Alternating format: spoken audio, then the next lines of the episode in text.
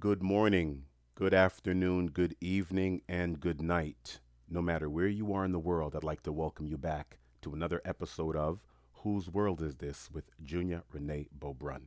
Thank you guys for tuning in. If you are a new listener, I'd like to welcome you to this ongoing conversation, which is now in its 41st episode. We started this conversation uh, back in February of this year, and it's been heading, getting steam and gaining steam, you know, uh, since then. And I'm very, very grateful for the opportunity to speak to you directly as a new listener.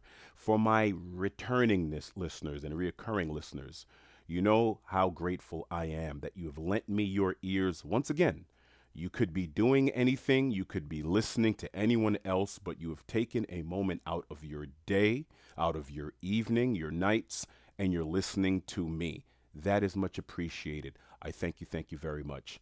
A little bit of uh, upkeep and housekeeping I want to do before we get started. First off, this show is available on Apple Podcasts, iTunes, Spotify, Audible, Google Podcasts, etc. Audible. Um, if you guys have access to Apple Podcasts, if you guys have access to iTunes, if you guys have access to Amazon Podcasts, please leave a review, rate the show. The more you rate it, or if you haven't rated it yet, please rate it, please leave a review. That ups the algorithm, which means if someone out there is just randomly searching for some content and they look up maybe, you know, society, culture, philosophy, politics, if there is activity on this particular show where people are rating it and reviewing it, the algorithm is going to push it up. The, the artificial intelligence and the computers that run these little websites and streaming sites are going to push you know this show's visibility up and make it more available and more visible to those that are searching for content like this i want to bring more people to this tribe to, to this ongoing conversation the easiest way the cheapest way the most expeditious way to do it is through rating it, reviewing it, and obviously sharing it. But uh, obviously, the people who have listened, take a moment out if you have to put this show on pause right now if you're a recurring listener and you've already decided that you enjoy this show, you enjoy the content, you enjoy the, this ongoing conversation. Take a moment right now and rate it. Uh, leave five stars, four stars, one star. Rate it. If you hate it, say you hate it. If you like it, say you like it. If you love it, say you love it. You don't have to say anything. You can say, hey, it's great. Love the show. Great show. That's it. It doesn't have to be a soliloquy. It doesn't have to be an essay. You know, just write the minimum amount of words if you want. But what it does is it's it's very important to the growth of the show. So it's something that I haven't.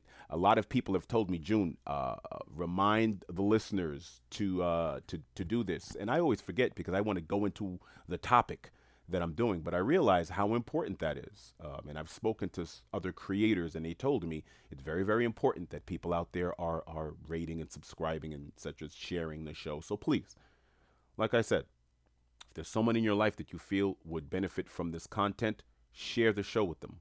Um, definitely rate it, subscribe. Apple Podcasts and iTunes has a rating system. I don't know why Spotify hasn't created one yet. I don't know if they have or not because some people that listen to my show listen to it on um uh what do you call it uh, uh you know Spotify and on Samsung phones and Android phones. But Apple Podcasts does have a website, applepodcast.com. I think everyone is um, eligible to use that or can use it or is compatible with all the other phones. I don't know. I've always I've used iPhones over the last couple years, but I remember having iTunes on my Android or something like that. I think I don't remember, but in any case, please do.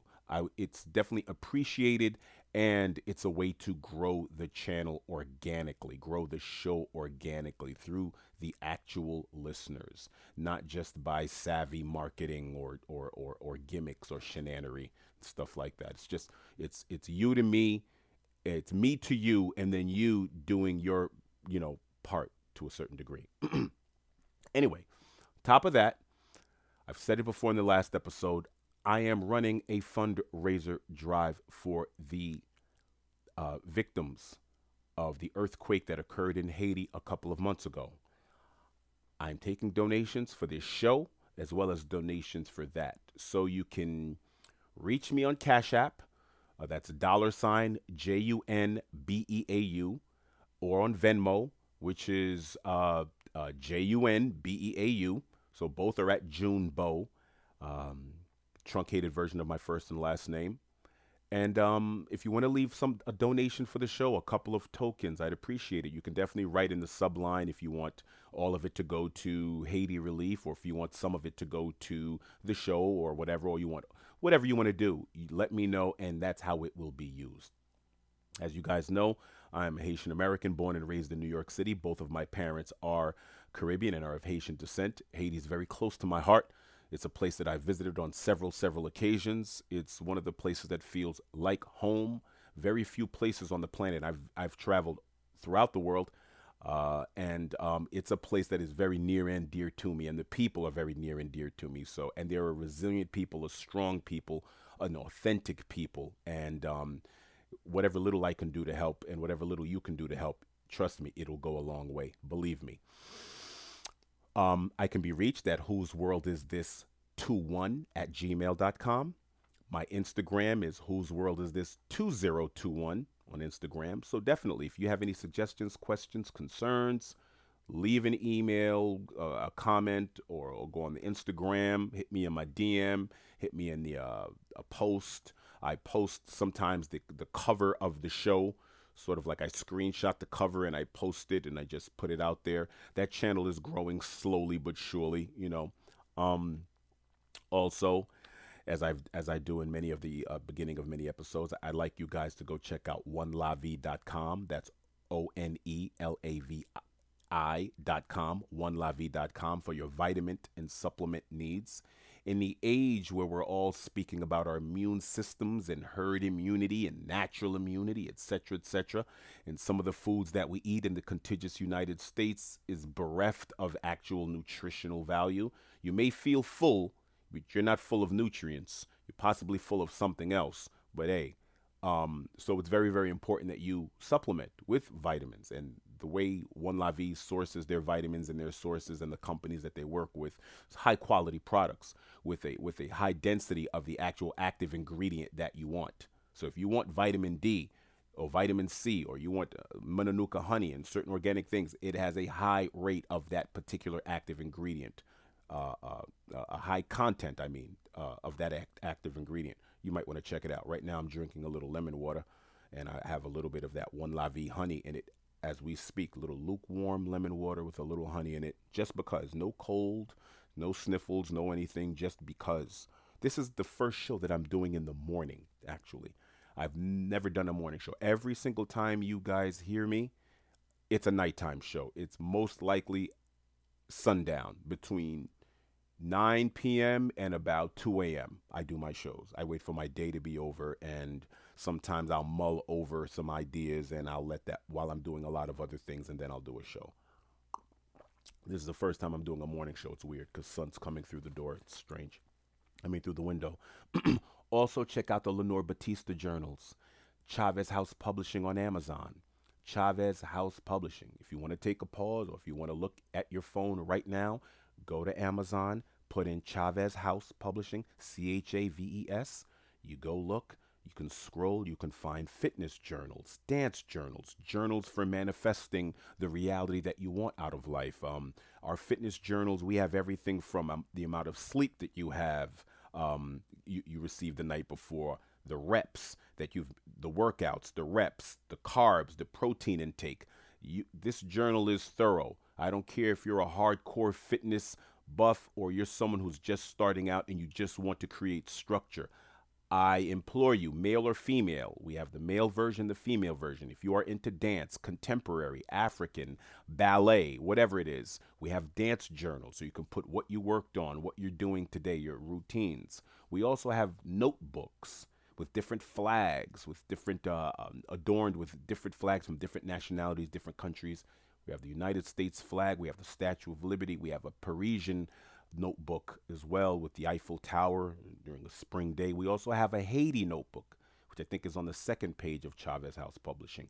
And that proceeds from that particular notebook is going to go to Haiti Relief as well. It's a beautiful notebook. It's adorned with the f- Haitian flag on it. It says Sac Passe on the front, which is Haitian Creole for what's up or what's going on with you, sort of like a slang that everyone uses, like, hey, Sac Passe. You know, um, so definitely check out Chavez House. Check out One La Vie rate, review, subscribe on iTunes or Apple or wherever you can rate, review, subscribe. Email me at whose world is this 21 at gmail. Subscribe and follow us on Instagram at whose world is this 2021. All right. If you're a new listener, I like to start off the show with a title. And that title becomes the reoccurring or the or the actual theme of the show the topic it's what we constantly go back to and, and circle back around to is that title. Um, and my reoccurring listeners know that. The last episode i did i was just kind of ranting and i said that in the beginning. I prefaced it by saying hey listen um, this isn't going to be the same it's not going to be the same you know title structure and my my musings and i'm just going off on a tangent I just you know you know where I have a, a particular structure. I kind of went in a bunch of different directions because so much is going on in the world, and I've said it before that this show is not about, and this conversation is not about just picking the low hanging fruit of what the news tells us is going on, or what, what or what's considered news. You know that thing that's out there, they're sort of designed to dilute and disinform and distract you and disturb you because when you turn on the news, what leads the news? What leads? Huh? Oh, in the news today, such and such, there was an 18 car pileup, there was a murder, there was a shooting, there was a car crash, there was a this, there was a that. That's how you're led into the news. What is that telling you? That's telling your neurons. It's it's it's it, neurologically, it's telling you that the world is a dangerous place. The news, in and of itself, informs us that the world is ooh, scary, scary. Remember what Albert Einstein said. If you go back to my first episode, Genesis, you know, it's a decision that we all make whether we live in a hostile or peaceful universe. And the news gets us to distrust our neighbor, distrust the outside world. They have us believe that what they tell us through their glass is more important than what we see throughout our own windows. Be careful of which glass you see the world out of. Be wary of that. Which glass you use to see the world. Are you using your phone screen, plastic screen? You're using that television's plasma, plastic HD screen, or are you using your Windows outside? Not your Windows PC, not your Windows laptop, not your Windows desktop. Are you going outside your window, outside of your car window? Is the world that this quote unquote news telling you about consistent with your world that you see outside your window? If not, you're going to have to choose a truth. So today, I alluded to from the last episode that this episode was going to be about money. Not exactly finances, but money.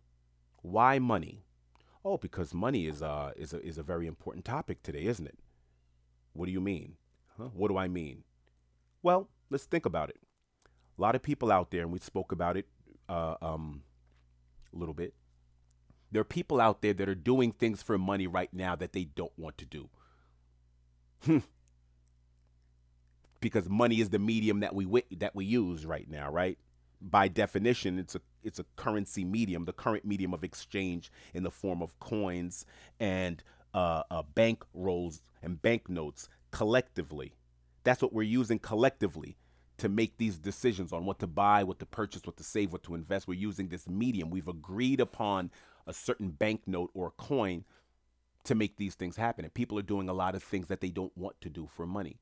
Right now, let's get specific. Let's talk about certain people are asked to take to inject certain things in their body that they don't want to. And I'm using the word ask liberally because they're not being asked. They're being forced. They're told you either get jabbed in your arm or you're out of a job. So we are now in 2021 in the jab or job paradigm. That's where we are. And the only reason why many people that I know personally are getting jabbed is to keep their job. And why? Is it because they love their job so much? They love this thing that they do from 8 to 5, 9 to 5, 11 to 7, first shift, second shift, third shift. Uh, is it because they love their vocation so much or that job so much that they're willing to do put something in their body that they that they uh, wholly disagree with? Hmm? No, it's because that job does what? Provides what? Money. That current medium of exchange. That money does what? You use it to do what? Medium of exchange. You go to the supermarket. You give them the money. They give you what? Food. You give it to your landlord. You give your landlord this money, and they give you what? They allow you to stay in the home, stay in a domicile, provide shelter for yourself, right? So that job is money. You don't love it so much that you would put this in your body. If it was just the job, if you were just volunteering, you would say, Yeah, no, I think I'm good. So now I want to ask the question, a question that goes back to, one would say, biblical times. The question, what is money the root of? Because if you ask people during biblical times, money is the root of all what? Money is the root of all evil. I think Timothy, uh, in the book of Timothy, it says, For the love of money is the root of all evil which while some coveted after, they have erred from the faith and pierced themselves through with many sorrows. Which in translation means that chasing money is going to lead to many, many sorrows. The Bible says money is not just the root of some evils, it says it's the root of all evil. Do you agree with that? That's what I want to know because it's something that I, I've, I've thought about for many years. Uh, I remember I used to tell my brother back when I was a teenager, live, and we lived in New York, and he's a couple of years younger than me, and I would speak to him about what was going on in my world, you know, just to, just to prepare him of what he was going to see later on. And I said to him, um, not so humbly, I said, one of the things that I appreciated about myself is that you never know the difference between me when I'm broke and me when I'm when I have a, a lot of money. You don't know the difference between me when I oh I'm struggling I'm minus 100 or I'm up 1000 or I'm up 10,000. You don't know. It's the same attitude, it's the same principles, it's the same value system, it's the same ethos. What I would do down minus 100 is the same kind of things I would do up 10,000. The only difference is when I'm up 10,000, I am more generous financially with people around me. Obviously, minus 100, I'm not. But you don't know the difference. Am I still giving of my heart, my spirit, myself to those around me? Yeah. Am I walking around with bags under my eyes and wondering, oh my God, how am I going to get money? Oh, how am I going to do this? I'm broke.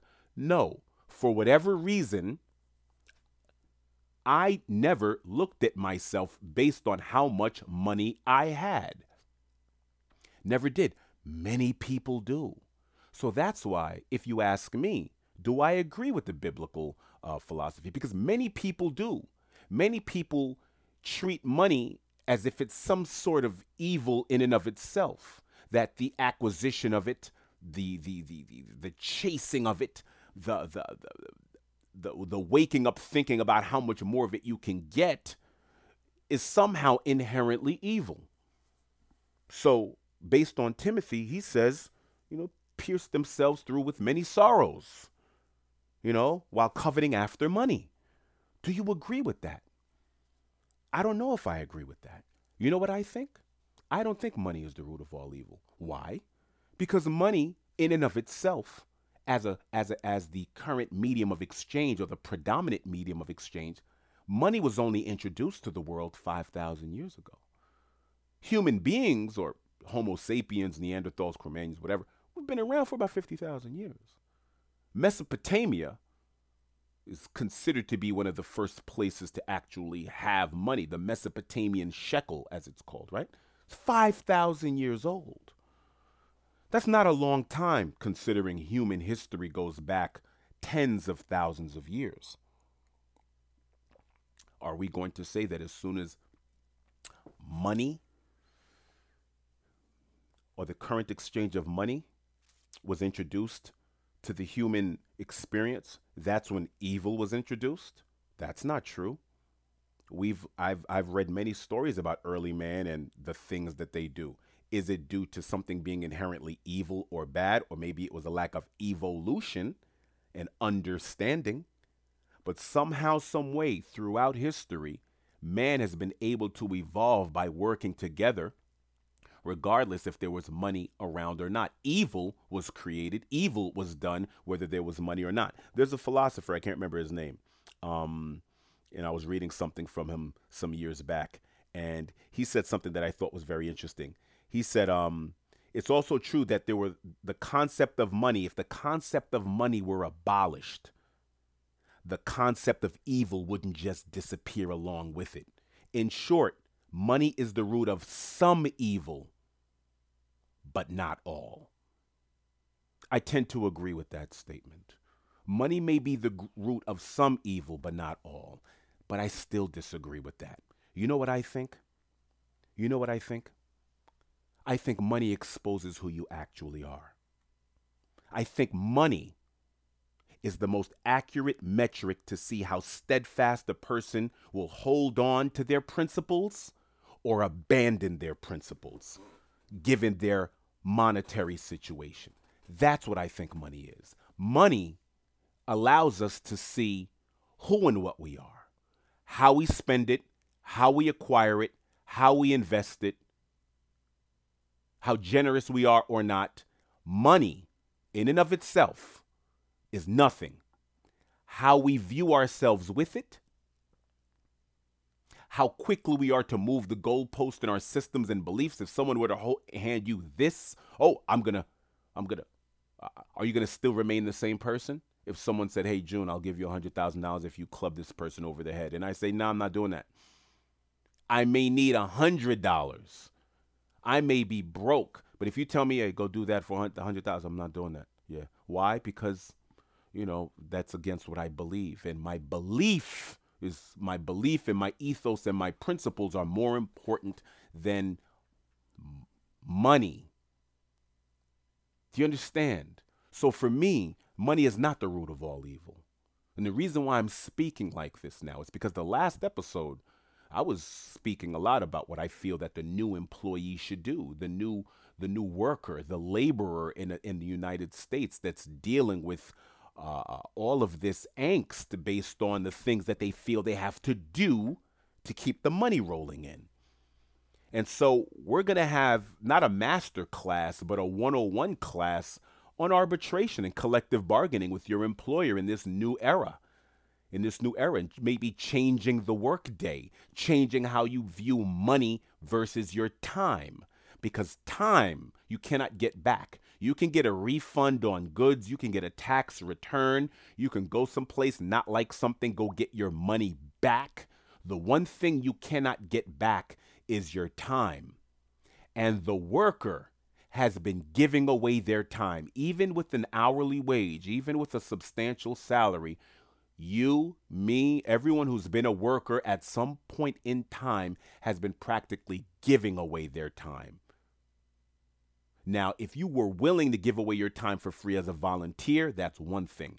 But when you have decided to go someplace, to be a professional, to work for a wage, you have to ask yourself at that point, what does your time mean to you? I'm telling you that acquiring money and acquiring a lot of it and getting a lot of it in and of itself is not evil. What you're willing to do, how you're willing to acquire the money, the things that you are willing to do, if you're willing to abandon your principles of goodwill and fellowship, to do no harm to others just for money, you in turn are that person regardless. That's who you already are. Money was just one of the catalysts, but it was already inherent in you to do that. It's not the root of all evil. I want everybody out there to take a moment and do not be ashamed of saying, I am willing ready, willing, and able today to monetize and capitalize on my talents. That my life is a negotiation day in and day out. That's what it is. No matter how many times my boss tells me we're a family or my corporate employer or the system that I'm in, remember, your job is to take care of you and yours, but not to abandon your principles, your ethics, and your ethos because of it. So, me, I can tell who a person is based on how they spend their money and based on how they look when they're broke or they're up. Hmm? There have been times where I was super broke. I mean, super broke. And I'm on the phone cracking jokes with friends. I don't know how I'm going to do this, pay the car off, the rent. You know, the rent is due in eight days, and you're saying, Yeah, I don't have any of it. it's eight days away, but yet I'm still laughing. And I'm not laughing because I'm irresponsible. I'm not laughing because I'm uh, um, uh, just uh, not taking it seriously or taking my situation lightly. No, it's because I'm like, I'm going to get it. Th- that situation doesn't define me. There's a sense of urgency, but I compartmentalize it. I compartmentalize it. That's what I've done well throughout my life. I want to talk about this because of where we are in the world today.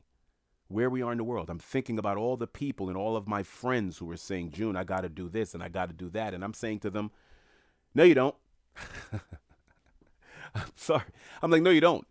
No, you don't. How how how steadfast, how important is are your ethics to you? Oh, June, I have a family. I got this mortgage. I got this thing. Yeah, I get it. But you're calling me because you know me and you know that, you know, regardless of what is due or what I have to pay or what my expenses are, you know, I I value standing on my square more important than any financial gain because I feel that's what I'm supposed to be using my upper mammalian brain for. If not for that, then for what? Every single creature on the planet has a society. Every single creature on the planet has a community.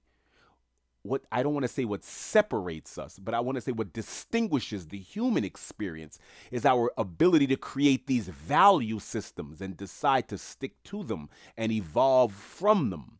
You know, when you look at an alligator and you go to the zoo, that alligator has been doing that same thing for millions of years. That's the same reptile that was around during the Paleolithic age. It ain't evolved not a bit. It's the same lizard. It's not the same for us. We evolve, we grow, we use these up this expansive brain of ours where our hands get smaller. Why? Because we don't have to use them as much because we're using our minds. We have these little ears. They can't hear very far. We have these little eyes. We can't see well at night. These eyes, we don't have the kind of vision of cats or dogs. Our sense of smell is quite limited. What we have is our minds. What we have as a species is different. We're not particularly fast. We can't outrun anything. You understand? Because we're living a different kind of life. We're not outrunning predators.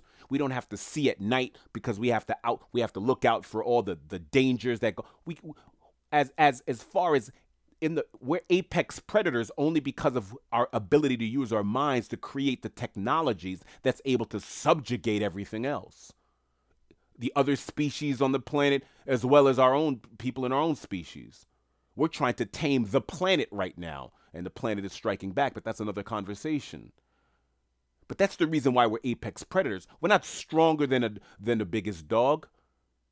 We're not we're not faster than cats. We're not faster than dogs or frogs or anything. We can't fly. We can't do a thing. This body of ours is just a vessel for our principles, for our ethos, our ethics, our morality. That's what this body is. It's nothing. I was playing. I'm, I was. I've been dog sitting a a, a, a, a dog in in our community. Uh, a young lady, one of our neighbors. She works very hard, and she has this 12 month old uh, golden doodle named Winston. This dog is the fun, just the coolest, happiest dog you'll ever meet. I lost me and my fiance. We lost our dog in 2019. Uh, Emma. She was 11 years old. Uh, yeah, Emma was very, very, very near and dear. I wasn't a pet person before Emma. I had a cat, you know, just eh, all right. Friends of mine would lose dogs. Girls I knew, they'd lose a dog. I'd be like, man, that's messed up. Um, why don't you get another one? And they'd be like, June, why are you so insensitive? You don't just replace your dog. I didn't get it. I didn't get. It. I was like, yeah, sucks. Yeah, man. I like animals. I, I'm an animal person. I like animals, but I didn't have that bond, that feverish, fervent bond that people had with animals. I didn't have it until Emma.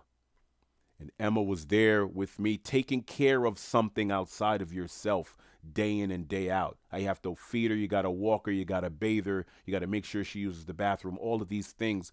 You don't realize how much of yourself you're investing in someone, something else. My money, my time, my energy, everything.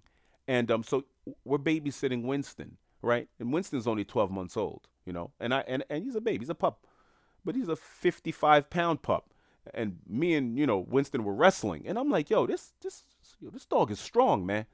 And you know his mouth is open, and I'm just looking at all the fangs and all the teeth, and I'm saying, if Winston wasn't this friendly, Winston can take me out. I'm almost 200 pounds. This dog is only 55 pounds, but he will tear me to shreds. But yet he's on a leash. And he's listening to me. I'm not stronger than Winston. Winston can tear me apart. But yet Winston is on the on the end, on the receiving end of a leash. I pull the leash and I say we going left. Winston, you're going left. I decide when Winston goes outside. I decide when Winston comes back inside. I decide when Winston goes outside to do this, that, and the third, and when he eats and when he doesn't eat. That's me. That's the human being. So when I hear these humans talking about what they can't, can't, can't, can't, can't, I'm going, what are you talking about? We've subjugated the whole entire every species on the planet except bacterias and, and, and viruses are at our control in, in our control. Every creature that's stronger than us, bigger than us, more ferocious than us is either extinct or we put them in a zoo or we have them on a preserve. We put them where we want.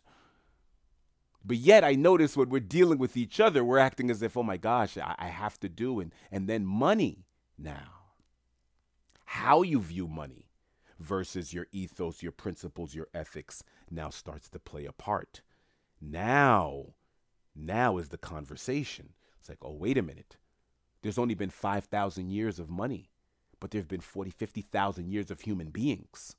Seems as if we're allowing money, we're allowing money to rule over our evolution, how we're evolving we're allowing money to predominate our thoughts.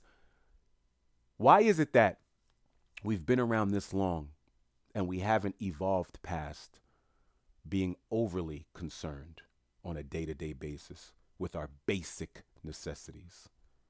We are still overly concerned. Our thoughts are still predominated by food, clothing, shelter. How we are going to feed and clothe and shelter ourselves. When you go on Instagram or you get our uh, or you go on YouTube, hey, do you want to make this much more money? You need to have four, five, six, seven, eight streams of income. Are you tired of being a lackey as your job? And you're going, is this is this what it's all about? All this time on this planet, we haven't answered certain essential existential questions about life on earth, life in the universe, what it is to be human, what is life, what is love, what is death. We are still asking those questions, but yet instead of us spending our time and our days asking the broader questions, we're still wondering about, yo, man, how am I gonna feed myself? I got I got this credit card bill, I gotta pay this cell phone, I gotta, oh my gosh, this car insurance and this this credit card bill, etc., etc. Excuse me. That's what we're doing. Why? What's going on? How come we haven't evolved past this point? I'm gonna say something we have allowed money as a society, we've allowed money to stunt our intellectual growth. We've allowed money, the medium of exchange, these current mediums of exchange, to stunt our intellectual growth, our philosophical growth. Okay? We are too preoccupied with this how, how we're gonna how we're going to this idea of scarcity. Okay? Thousands and thousands of years ago, they weren't printing money. Money was made out of what? Scarce metals. Its value was only in its scarcity, its inherent unavailability, and the fact that there wasn't an abundance or an infinite supply of it, because there was only a finite supply of said metal, said this, said that. That's why people would trade livestock. A cow was considered a big commodity. Why? There weren't a trillion cows. There were only so many cows. So if you traded a cow for something else, that was considered a gift, not only a gift, but something that was very prized and valuable due to its what? Scarcity. We live in a country that prints money. It prints money. It's not based on anything. It's not a metal. It's not a meteorite. It's not based. It's not. It's not. We're not trading animals. It's not. It's not. It's not made out of some animal bone that has some sort of other redeemable qualities. It's a piece of paper. Um, it. It and they print it. They print it, and they burn the ones that they don't use if it's in excess, so they don't have. They don't have uh, uh, uh, too much in supply to create inflation. Guess what? They print this. It's not real. It's as real as you make it. Money is leverage, it's not evil. Money is an ability to leverage your situation. You go to school to get more leverage to get more money. The education gives you the leverage to get money. You go to a job, you get more experience. That experience, you use it as leverage to get money. It's leverage we're speaking about here, people. It's leverage. How much leverage do you have? As a worker, you have more leverage than you give yourself credit for. If you're looking for your leaders to understand what you're going through, if you're looking for your presidents and you're and you're looking for a benevolent boss,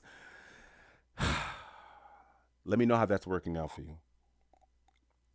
You're waiting for your Joseph R. Biden to repeal his executive order telling you do this or else despite the fact that there may be evidence to the contrary of these mandates. However, I'll leave that up to you guys to do your own research. All I'm saying is what you've been reading and what you've been hearing has been weighted in one direction. There is a lot of information and a lot of data out there for those of you out there that don't want to do certain things. there are many medical professionals, virologists, bacteriologists, scientists, surgeons, nurses, doctors that are in the same position that you are right now, and they were on the front lines of certain things going on in our world that we have not been on the front lines. We may know someone who's passed away, or we may know several people that passed away. But that doesn't change the fact that we are still ignorant to the sciences. We know what they tell us. And if one doctor is telling me to do this and the other one is telling me not to do this, you're going to say, I'm going to weigh it based on my own experiences. You're going to say, I've seen certain things firsthand and I'm going to do it. Others are going to say, I haven't seen any of those things firsthand. And based on my own intrinsic knowledge, my common sense, or whatever the case, I'm going to make other decisions. Other people are going to make other decisions. That's fine. But now you are being coerced. And you can't ask your leaders for help. Your leaders are inept. Your president is somewhat inept. I remember I was reading this book, this book years ago. Um, I remember reading it. I remember buying this book years ago, reading some of it, and then all of a sudden getting to college years later, and now it was assigned reading. And it was Alexis de Tocqueville's Democracy in America, very important book. Very important book. Frenchman in 1831 comes to visit America and visits the United States because America was this enigma to the rest of the world. France wanted to send this man out there and see, tell us what's going on in this new quote unquote democracy in the new world, in America, the new land. Tell us. And he came out here and he read he wrote a comprehensive book that I feel should be on every single parent's shelf, every single kid over the age of 13 should be reading it. Read it before high school, read it in college, have it on your bookshelf, highlight it, mark it up, write notes on it. It's a very important book. It's a book that I'm going to revisit. I, I started reading a lot of the books in my collection over the last month or so, and um, that's a book that I'm going to get to. You know, I bought a new copy because some of my other books have gotten lost in transit, and I've given some away. But he said something that was very important, and I, and I love this statement. And um, he was speaking about um, leaders in America. He was just speaking about presidents. This is in 1831. We're in 2021. You do the math. Almost 200 years ago, right? This man says, I do not know if the people of the United States would vote for superior men if they ran for office, but there can be no doubt that such men do not run. Did you hear that? I do not know if the people of the United States would vote for superior men if they ran for office, but there can be no doubt that such men do not run. You know what that means? Your leadership is mediocre. Think about what occurred last year during the presidential debates around this time. What was going on? We had Joseph R. Biden versus Donald J. Trump. Are those superior men? Hmm? If you had to pick men or women of a superior morality, superior principles, superior intellect, knowledge, and leadership ability, if you had to pick from anyone in the, in the contiguous United States, anyone, male, female, young, or old, would Joseph Biden and Donald Trump be the best of the best? Would be would they be the superior individuals that you would pick over all the superior individuals that you you may know or or or have heard of? Would you pick them? I would venture a guess that the answer is no. So, Alexis de Tocqueville, Frenchman, visiting the United States in 1831, 190 years ago, says, I do not know if the people of the United States would vote for superior men if they ran for office, but there can be no doubt that no such men have run. Those men. So, what is that saying? Power is attracting the worst and corrupting the best. Okay? So, you cannot ask your quote unquote political leaders because the superior people out there in the world are doing other things. They're taking care of their families. Maybe they're making impacts in their uh, great impacts in their community, and they feel that the compromises that they would have to make. Here we go again. That metric to gain the power, prestige, and office, they would have to give up maybe some of their principles and ethics and that metric that they use to guide themselves. That is the superior man. That is the superior woman. And I'm telling you right now that your political officials do not reflect superior characteristics or superior principles. Therefore, therefore, you have to count on your own superior principles and ethics to get you through this. And you have to find people of like minds. And you have to band together enough of the hyper individualism right now that Americans like to have. You may have to start working as a dot dot dot collective. You may have to start working communally and say, hey, you feel the same way I feel. How passionate are you? How dedicated are you? How fervent are you? How cemented are you in these beliefs? This is my level. This is yours we need to get together. What can we do? How do we marshal our resources together? Which could be people, intellectual equity, knowledge, money, resource, whatever. How do we marshal our resources together? This is what people are going to have to do. We are in a new normal, people. A lot of these American American people who love to speak about freedom, freedom and equality. We live in a free land. I'm a capitalist. I'm a this. I'm a this, that, and the third. I'm not in a socialist country. I don't want to live where the government is telling me what to do and telling me what to eat and how to. Uh oh. Whoa. Wait, wait a minute. If you're in socialist Europe right now and you're like, oh, yeah, I don't want to deal with those, you know, the Americans are like the wild, wild west. You know, they have to pay a million dollars for their health care and this, that, and the third, and everything is up for sale. They'll sell their souls just to get a couple of extra coins in their pocket. That doesn't happen here. Our government is a benevolent government. They do, you know, they help us. They, uh oh, there are 250,000 people in the streets in Rome about a month ago protesting, saying the government's overreaching. Oh, you didn't mind that government overreach before, but now it's an overreach. Okay now in this country. Oh, we we're free. I'm free. I'm free to do as I please. I'm free and freedom, freedom, freedom, freedom, freedom. What? Really? How free are you feeling right now? When you can't go to the store you want to go to, this place you have to show certain new identifications and things of that nature.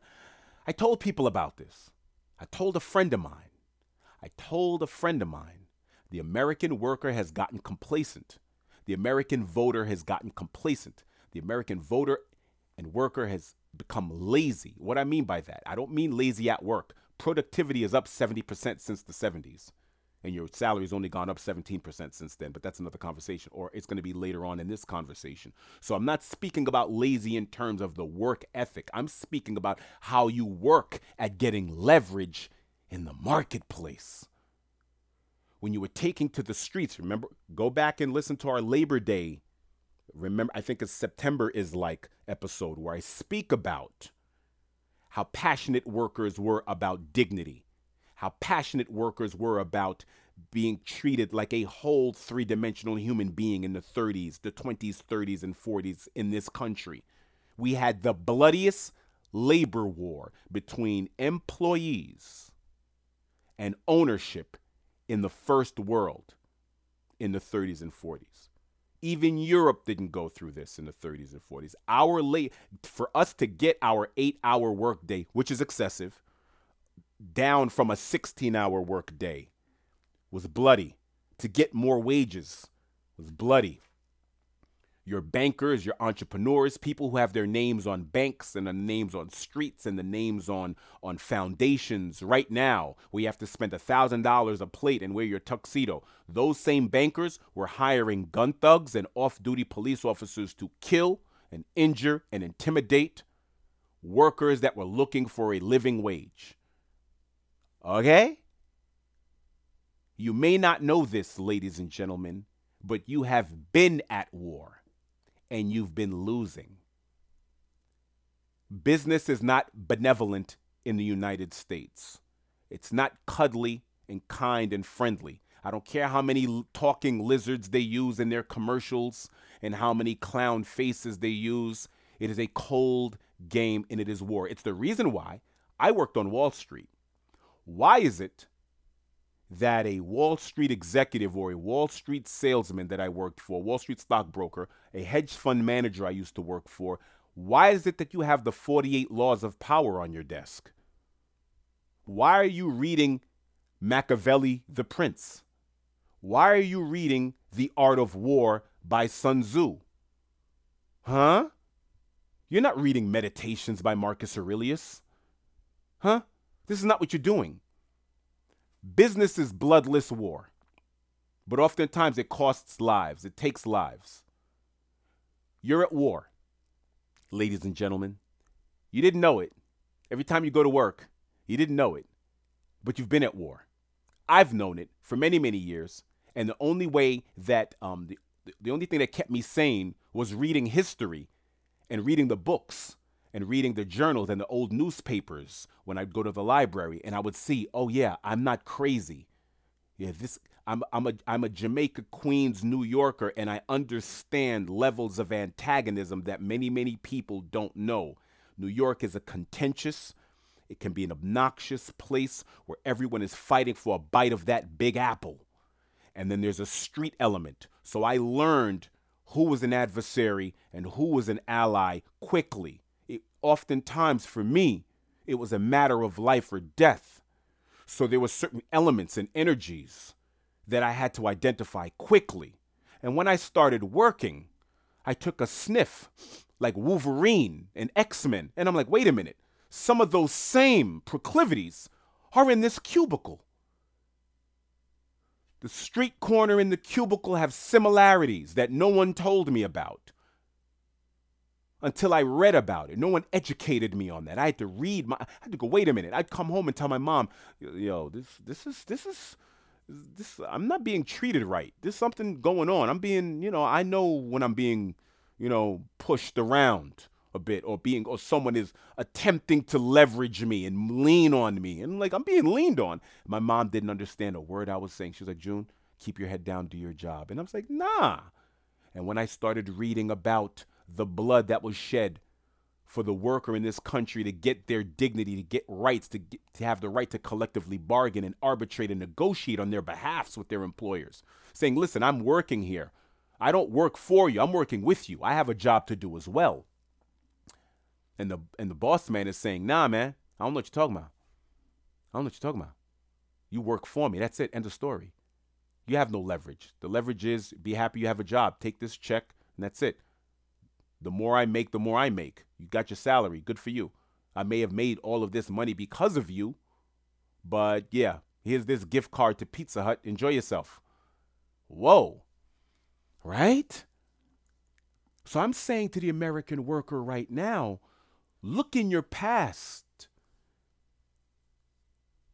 for some instructions on how to move in your present to create the future that you prefer. That's what I'm saying. You don't like this day, you don't like what's going on, you reserve the right to capitalize and monetize your time. Negotiate. Negotiate your time. This is going to be a two to three part series. There's so much I want to say, but this is sort of an introduction to it. I really want to talk more. I'm going to I'm going to continue speaking, but I just want to say that because now now as I'm conversing with you all, I'm realizing how much more I want to say and have to say on this particular subject. So, money isn't the root of all evil, people.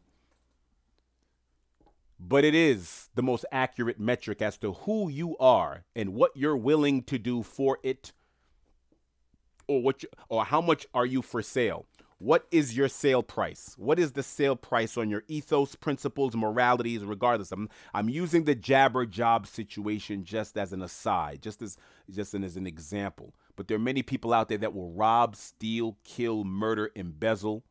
There's a difference between a kid who's stealing an apple from a grocery stand because he's hungry and a difference between a hedge fund manager embezzling retirement funds of little old ladies just so they can put a couple of extra inches on their yacht, i.e., Bernie Madoff. That's a sociopath. That man was a sociopath, regardless if money was the current medium of exchange, that you could exchange it for luxury goods that you equate with who you are.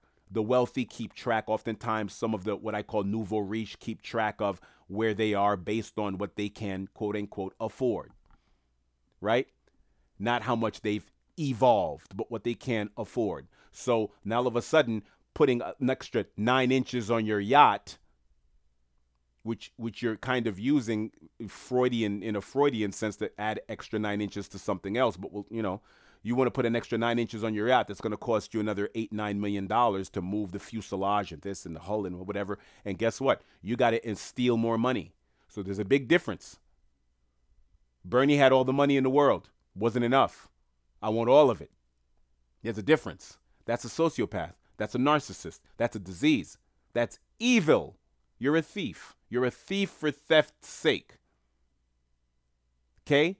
And scarcity can make people do certain things that they wouldn't do before. But that is an example of what I'm speaking about when, when we can speak about money being money being a metric. It's not the root. That man was that man already.